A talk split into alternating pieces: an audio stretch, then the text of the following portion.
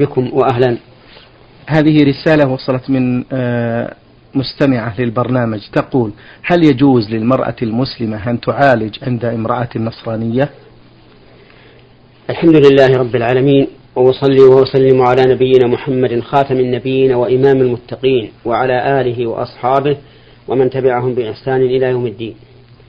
نعم، يجوز أن تعالج المرأة المسلمة عند امرأة نصرانية بشرط أن تكون هذه النصرانية موثوقا بها نأمن من غشها وخداعها، وإذا تيسر أن تكون الطبيبة مسلمة فهو أفضل وأحسن، بقوله تعالى: ولأمة مؤمنة خير من مشركة ولو أعجبتكم. نعم.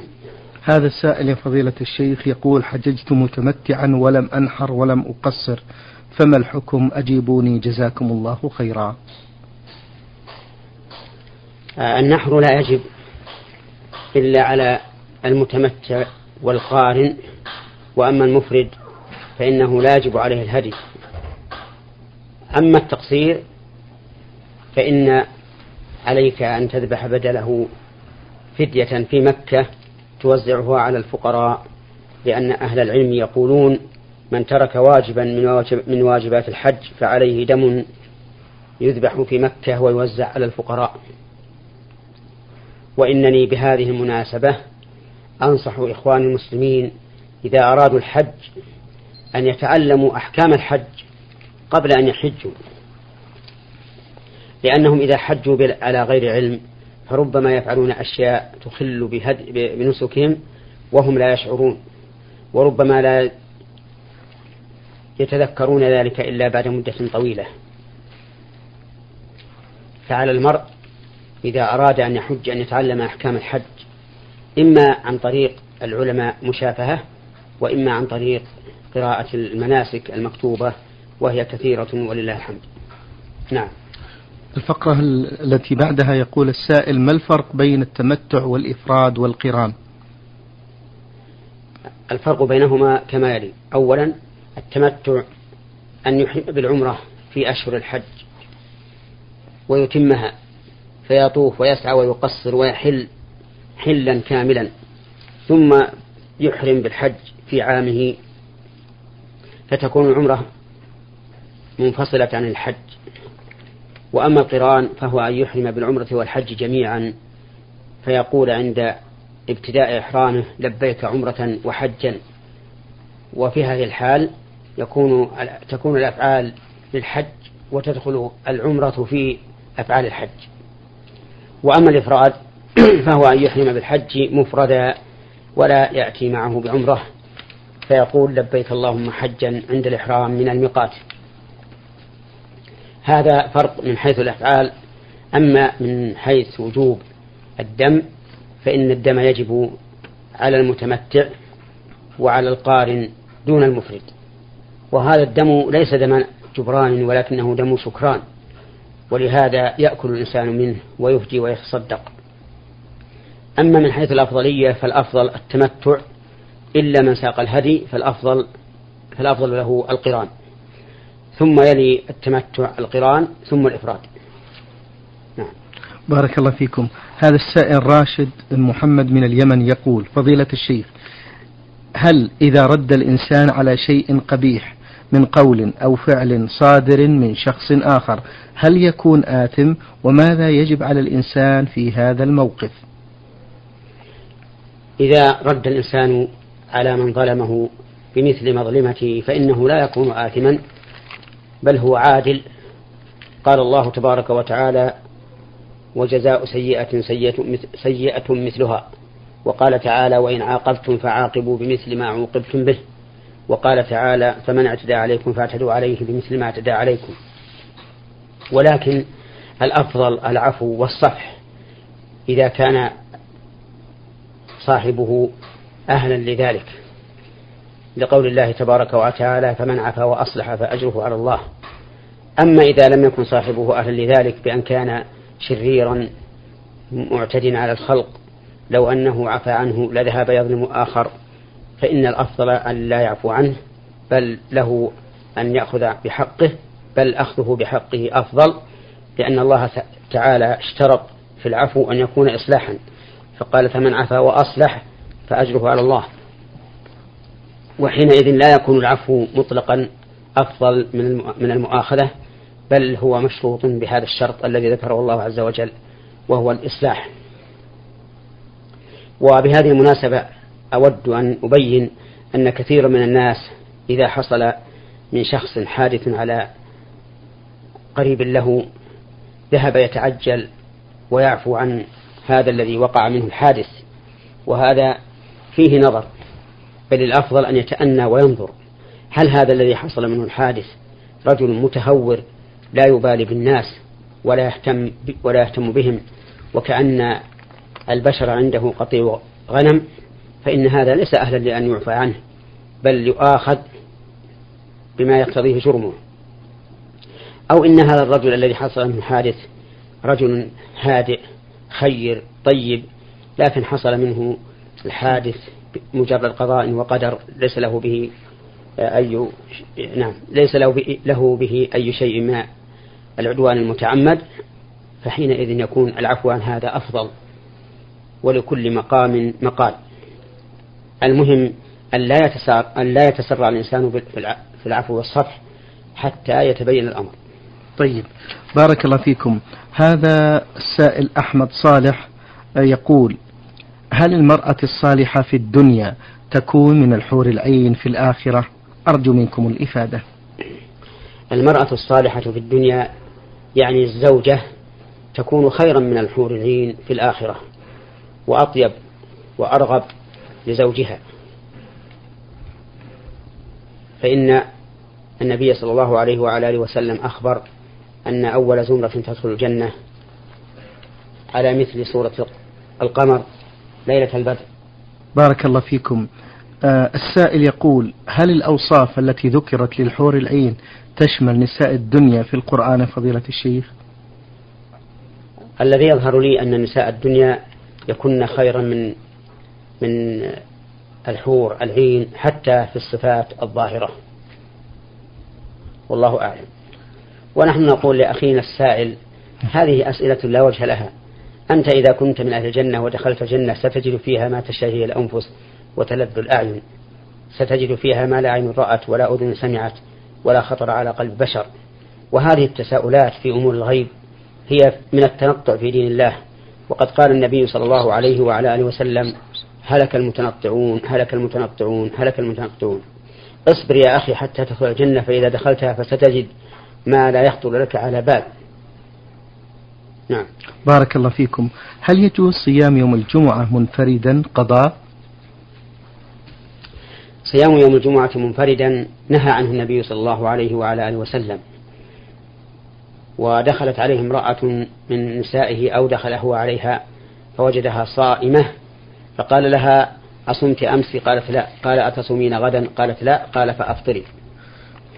لكن إذا صادف يوم الجمعة يوم عرفة مثلا وصامه وحده فلا بأس، لأن هذا الرجل صامه لأنه يوم عرفة لا لأنه يوم الجمعة. وكذلك لو كان عليه قضاء من رمضان ولا يتسنى له الفراغ إلا يوم الجمعة فإنه لا حرج عليه أن يفرده، لأنه لم يفرده لأنه يوم الجمعة، ولكن أفرده لأنه يوم فراغه. وكذلك لو صادف يوم الجمعة يوم عاشوراء فصامه فإنه لا حرج عليه أن يفرده، لأنه صامه لأنه يوم عاشوراء لا لأنه يوم الجمعة. ولهذا قال النبي صلى الله عليه وعلى آله وسلم: لا تخصوا يوم الجمعة بصيام ولا ليلتها بقيام، فنص على الخصوصية، أي على أن يفعل الإنسان هذا لخصوصية يوم الجمعة وليلة الجمعة. نعم. هذه السائلة تقول: فضيلة الشيخ، هل تنقيش اليدين بالحنة والقيام بتشكيلها والزخرفة يجوز؟ نعم، يجوز ذلك فيما جرت به العادة، لأن المرأة يستحب لها أن تتجمل لزوجها بقدر ما تستطيع، فإن تجملها لزوجها يستلزم عادة أن يميل إليها وأن يحبها وكذلك هي الأخرى إذا تجملت لزوجها وأحست بأن زوجها يحب ذلك فإن ذلك يزيد به حبها لزوجها. وكل شيء يوثق عرى الصلة والمحبة بين الزوجين فإنه مطلوب. نعم. هذا السائل يقول: ورد عن الرسول صلى الله عليه وسلم حديث ما معناه أن من صلى صلاة الصبح في جماعة وجلس يذكر الله حتى تطلع الشمس ثم صلى ركعتين فإن ذلك يعدل حجة وعمرة تامة، هل هذا صحيح؟ مختلف في صحته، لكن الإنسان إذا فعل ذلك راجيا ثواب الله فأرجو أن لا يكون عليه في ذلك بأس. نعم. يقول السائل: هل يعتبر علاج الرجل لامرأته من النفقة أم أنه ليس بواجب عليه العلاج وإنما النفقة تلزم المسكن والمأكل والمشرب؟ يرجع في هذا إلى العرف، لأن الله سبحانه وتعالى قال: وعاشرهن بالمعروف، فما جرت العادة به من الدواء أن يكون على الزوج فهو على الزوج، وما لم تجر العادة به فليس على الزوج. نعم. بارك الله فيكم. هذا سائل يقول: فضيلة الشيخ، أسأل وأقول: ما الحكمة من تحريم لحم الخنزير؟ أرجو منكم الإفادة. الحكمة من تحريم لحم الخنزير أنه رجس، أي نجس، كما قال الله تبارك وتعالى: قل لا أجد فيما أوحي إلي محرما على طاعم يطعمه إلا أن يكون ميتة أو دما مسفوحا أو لحم خنزير فإنه رجس. والرجس هو النجس، هذه هي الحكمة من تحريم لحم الخنزير، ولهذا استباحه الأنجاس من الكفار من اليهود والنصارى وغيرهم، لأن حكمة الله سبحانه وتعالى اقتضت أن الخبيثين للخبيثات والخبيثات للخبيثين. نعم. السائل إبراهيم أحمد من جازان يقول: فضيلة الشيخ، أنا أقوم لصلاة الفجر والحمد لله، ولكنني لا أوقظ أهلي إلا بعد أن أعود من المسجد، فما حكم فعلي هذا جزاكم الله خيرا؟ فعلك هذا جائز إذا كنت توقظهم في وقت يتمكنون به من الطهارة والصلاة قبل أن تطلع الشمس، لكن الأفضل لك أن توقظهم من حين الأذان حتى يؤدوا الصلاة مبكرين، لأن الصلاة في أول وقتها أفضل، يعني صلاة الفجر. نعم، لو كنت يلحقك مشقة من إيقاظهم بحيث تخشى أن تفوتك صلاة الجماعة، فحينئذ اذهب وصل مع الجماعة ثم ارجع إليهم، لكن الذي ينبغي أن تحتاط لنفسك وأن توقظهم ولو قبل الأذان حتى يؤدوا الصلاة في أول وقتها. بارك الله فيكم. السائل إبراهيم أحمد أيضا من جازان يقول: لي أخ أكبر مني متزوج ويسكن معنا في بيت واحد، علما بأن البيت صغير ولا يستطيع أخي أن يشتري بيتا آخر في أي مكان، وأنا أتجنب المكان الذي تكون فيه زوجة أخي، ولكن في بعض الأوقات أقابلها بدون قصد وأدير وجهي إلى مكان آخر كي أتجنبها، وعلى هذا الحال تكون حياتنا في هذا البيت، أفتونا مشكورين. لا حرج عليك في هذا، ولكن لا يحل لك بأي حال من الأحوال أن تنفرد بها في البيت، بل إذا خرج أخوك فاخرج، إلا أن يخرج بزوجته معه، وذلك لأن الخلوة بالمرأة الأجنبية محرمة، نهى عنها النبي صلى الله عليه وعلى آله وسلم وقال: لا يخلون رجل بامرأة إلا مع ذي محرم، وأخبر أن من خلا بامرأة كان الشيطان ثالثهما، وقال: إياكم الدخول على النساء، قالوا: يا رسول الله، أرأيت الحمو؟ قال: الحمو الموت، والحمو هو قريب الزوج كأخيه وعمه وخاله وما أشبه ذلك. وبهذه المناسبة أحذر بعض الناس الذين يتهاونون بهذا الأمر، حيث يخرجون من البيت وليس في البيت إلا زوجاتهم وإخوانهم، فينفرد الأخ بزوجة أخيه، وحينئذ تحصل الفتنة الكبرى وربما الفاحشة العظمى. وفي هذه الحال إذا كان البيت واحدا ولا بد، نقول: يكون الأخ في مجلس الرجال ويكون بينه وبين المرأة باب مغلق مقفل ومفتاحه مع الزوج حتى يأمن الإنسان على أهله من خلوهم بأخيه. نعم. بارك الله فيكم. هذا السائل عبد الله العتيبي الطائفة الحوية يقول: فضيلة الشيخ، هل أهل الكبائر من أمة محمد صلى الله عليه وسلم يخلدون في النار أم لا؟ وهل تحل لهم الشفاعة أم لا؟ وكيف يكون ذلك؟ أرجو منكم الإفادة، مأجورين. أهل الكبائر التي دون الكفر لا يخلدون في النار، لقول الله تبارك وتعالى: إن الله لا يغفر أن يشرك به ويغفر ما دون ذلك لمن يشاء.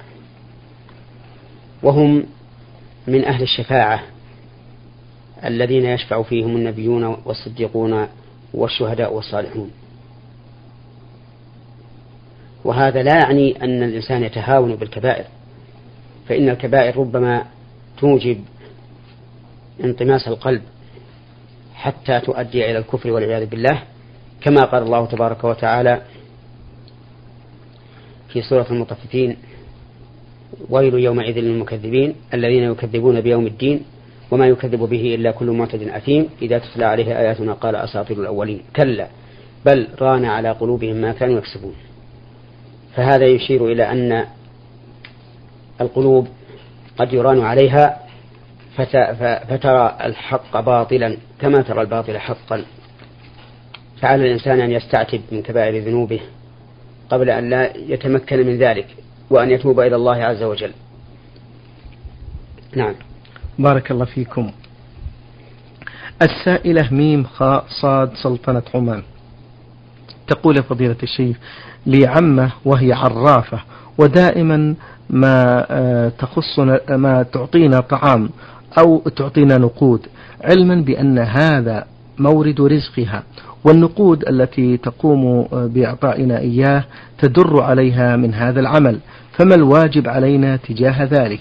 وهل في هذا المال حرام؟ وماذا نفعل بالمال الذي تعطينا إياه؟ هل تجوز لنا؟ أفيدونا جزاكم الله خيرا. الواجب عليكم نحو هذه المرأة أن تناصحوها وأن تخوفوها بالله عز وجل، وأن تقولوا إن النبي صلى الله عليه وسلم نهى عن حلوان الكاهن، وأن كل كسب يحصل عليه المرء من عمل محرم فإنه يكون حراما. فإن انتهت فهذا هو المطلوب، وإن لم تنتهي فقد برئت الذمة من تبعتها. وإذا أهدت إليكم شيئا مما اكتسبته فإن كان في رده مصلحة بحيث تخجل وترتدع عن هذا العمل فردوه، وإن لم يكن في ذلك مصلحة فلا بأس أن تقبلوه، لأن النبي صلى الله عليه وعلى آله وسلم قبل الهدية من اليهود وهم معروفون بأخذ الربا وأكلهم السحت. نعم. بارك الله فيكم. السائل فارح من جدة يقول: حدث أن طلب شخص من أخي وهو مهندس معماري أن يبني له سقف بيتي يكاد ينهدم ويرمم له هذا السقف، فوافق أخي على ذلك وأنشأ في البناء، فبينما هو في العمل إذ سقط السقف ووقع أخي على الأرض ومات، فهل على صاحب البيت دية أم لا؟ أفتونا جزاكم الله خيرا. أحيل السائل إلى المحكمة. طيب. بارك الله فيكم. هذا السائل صالح ميم يقول في هذا السؤال: عندما حججت أعطاني أخي نفقة الحج وكانت 300 ريال عماني، فهل حجي صحيح علما بأن ذلك برضاهم أرجو منكم الإفادة. لا حرج على الإنسان أن يقبل هدية من أخيه يستعين بها على أداء الحج إذا علم أن ذلك عن طيب نفس منه، فإن الهدية توجب المودة والمحبة وتذهب السخيمة، وفيها شرح صدر للمهدي وقضاء حاجة ومعونة للمهدى إليه، وهذا لا ينقص أجرك شيئا، لأن هذا كسب طيب، والكسب الطيب لا يؤثر في العبادات. نعم. السائلهم صالح تقول: عند رمي الجمرات لم أستطع الرمي لأنها كانت حامل، وكان معي تقول والدي ورمى عني، فهل علي شيء؟ رمي الجمرات كغيره من أفعال النسك يجب على القادر أن يفعله بنفسه، لقول الله تبارك وتعالى: وأتموا الحج والعمرة لله ولا يحل لأحد أن يتهاون بذلك، كما يفعله بعض الناس، تجده يوكل من يرمي عنه لا عجزا عن الرمي ولكن اتقاء للزحام والإيذاء به، وهذا خطأ عظيم. لكن إذا كان الإنسان عاجزا كمريض وامرأة حامل وما أشبه ذلك فله أن ينيب من يرمي عنه، وهذه المرأة تذكر أنها كانت حاملا، وعلى هذا فالرمي عنها لا بأس به وتبرأ ذمتها بذلك ولا حرج عليها إن شاء الله تعالى. بارك الله فيكم. تقول هذه السائلة: فضيلة الشيخ، لقد أحرمنا في اليوم 8 من ذي الحجة من ملاوي إلى منى، وبتنا في منى، وأصبحت ليلة الجمعة موافقة ليوم عرفة، فخلعنا ملابسنا أي إحرامنا واستحممنا بالماء فقط، فهل في ذلك حرج؟ الذي فهمت من هذا السؤال أنهم خرجوا من مكة من ملاوي إلى منى، وأنهم لم يحرموا إلا في منى. نعم. وهذا يجزئ، لكنه خلاف الأفضل. الأفضل للإنسان إذا أراد الإحرام بالحج وهو في مكة أن لا ينطلق من مكانه حتى يحرم، لأن الصحابة رضي الله عنهم خرجوا إلى منى محرمين، وقد نزلوا في الأفطح قبل الطلوع. فهذه المرأة التي أخرت إحرامها إلى منى ليس في حجها نقص إلا نقصا مستحب، فالأفضل لها لو أحرمت من مكانها الذي انطلقت منه. نعم. هذا السائل خليل رمز لاسمه بهذا الرمز، يقول: فضيلة الشيخ، أشتكي إلى الله ثم لكم من أبي سمحه الله وهداه إلى طريق الصواب، فللأسف الشديد هو سيء الخلق، عاق لوالديه وتارك للصلاة ولا يصوم، وكثير المشاكل مع الأهل والأقارب، ويقوم بتصرفات سيئة لدرجة أنه يخرج إلى السطوح للنظر إلى نساء الناس وغير ذلك من التصرفات السيئة، فوجهوني ماذا أعمل معه؟ الواجب عليك أن تنصح أباك عما يفعل وعما ترك من واجبات دينه، لأن هذا من بره، وليكن ذلك بالرفق واللين والحكمة، فإن هداه الله للحق فهذا هو المطلوب، وإن لم يهتدي فإن الواجب عليك رفعه إلى الجهات المسؤولة، لأنه إن كان حاله كما وصفت كافر مرتد عن الإسلام معتد على عباد الله بكشف عوراتهم من على سطح البيت، ومثل هذا يجب أن يستتاب، فإن تاب وإلا وجب قتله كافرا مرتدا لا حرمة له، فلا يغسل ولا يكفن ولا يصلى عليه ولا يدفن مع المسلمين ولا يدعى له بالرحمة، لأنه إن مات على ذلك فهو من أصحاب النار، نسأل الله لنا وله الهداية. ولا يجوز أبدا أن تقره على هذه الحال، لما في ذلك من الإقرار على الردة والإقرار على العدوان على عباد الله بكشف عوراتهم. نعم. بارك الله فيكم فضيلة الشيخ. هذه السائلة حصة من المملكة العربية السعودية تقول: السؤال الأول، عندما يموت قريب أو صديق عند جماعة من الناس، ولشخص ما مظلمة عند هذا الميت، يقول: الله لا يبيحك أو الله لا يحللك، فهل هذا القول يؤثر على الميت؟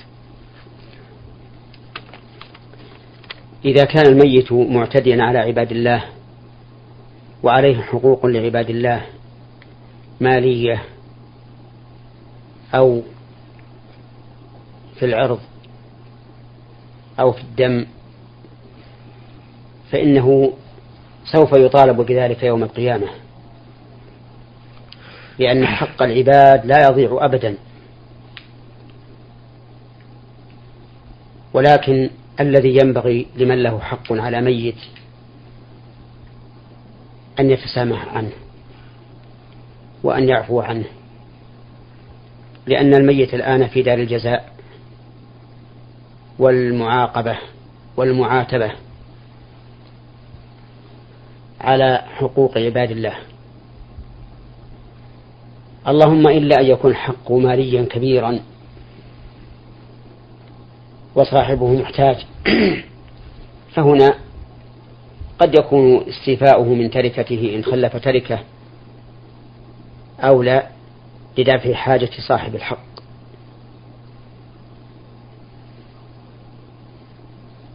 نعم. بارك الله فيكم. تقول السائلة: فضيلة الشيخ، ما ردكم على من تهدي علبة عطر لامرأة أخرى؟ هل يجوز هذا، علما بأن المهدي أو المهدى إليها تذهب إلى الشارع وهي متعطرة بهذا العطر، وهل يلحق صاحبة الهدية إثم؟ إهداء الطيب إلى المرأة لا بأس به في الأصل، لأن الهدية تجلب المودة وتذهب السخيمة، وللمهدي أجر، وإذا استخدمتها المهداة إليها على وجه محرم فالإثم عليها. نعم. لكن إذا كانت المهداة إليها قد عرفت بأنها تخرج إلى الأسواق متطيبة، وأنها سوف تستعمل هذا الطيب لخروجها إلى الأسواق، فإنه لا يجوز أن يهدى إليها شيء من الطيب، لأن ذلك من باب المعونة على الإثم والعدوان، وقد قال الله تبارك وتعالى: ولا تعاونوا على الإثم والعدوان. نعم. بارك الله فيكم. ما حكم استخدام نوى البلح أو قشر بعض المكسرات في عمل لوحات فنية، علما بأن مصير هذه اللوحات في النهاية بأن ترمى وتهان؟ لا حرج في استعمال نوى التمر على وجه تشكيلي، لأن النوى في وقتنا الحاضر لا قيمة له، وأكثر الناس يلقونه مع الزبل الذي يرمى في خارج البلد. نعم. بارك الله فيكم. الشيخ محمد، نختم هذا اللقاء بسؤال لمستمعة من الرياض تقول: ما حكم تحويل المرأة رداءها في صلاة الاستسقاء، وهل هي مثل الرجل في الحكم أم أنه لا يجوز أن تحول رداءها، علما بأنها تتكشف عند تحويلها هذا الرداء، وهذا هو الملاحظ، فأرجو منكم الإفادة. إذا كانت المرأة تتكشف عند تحويلها الرداء في الاستسقاء والناس والرجال ينظرون إليها فإنها لا تفعل. نعم. لأن قلب الرداء غاية ما فيه أنه سنة، والتكشف أمام الرجال فتنة. وأما إذا كانت لا تتكشف فالظاهر لي أن حكمها حكم الرجل، لأن هذا هو الأصل، أن يتساوى الرجال والنساء في الأحكام، إلا ما دل الدليل على الاختلاف بينهما. شكر الله لكم يا فضيلة الشيخ، وبارك الله فيكم وفي علمكم، ونفع بكم المسلمين. أيها الإخوة الأحباب.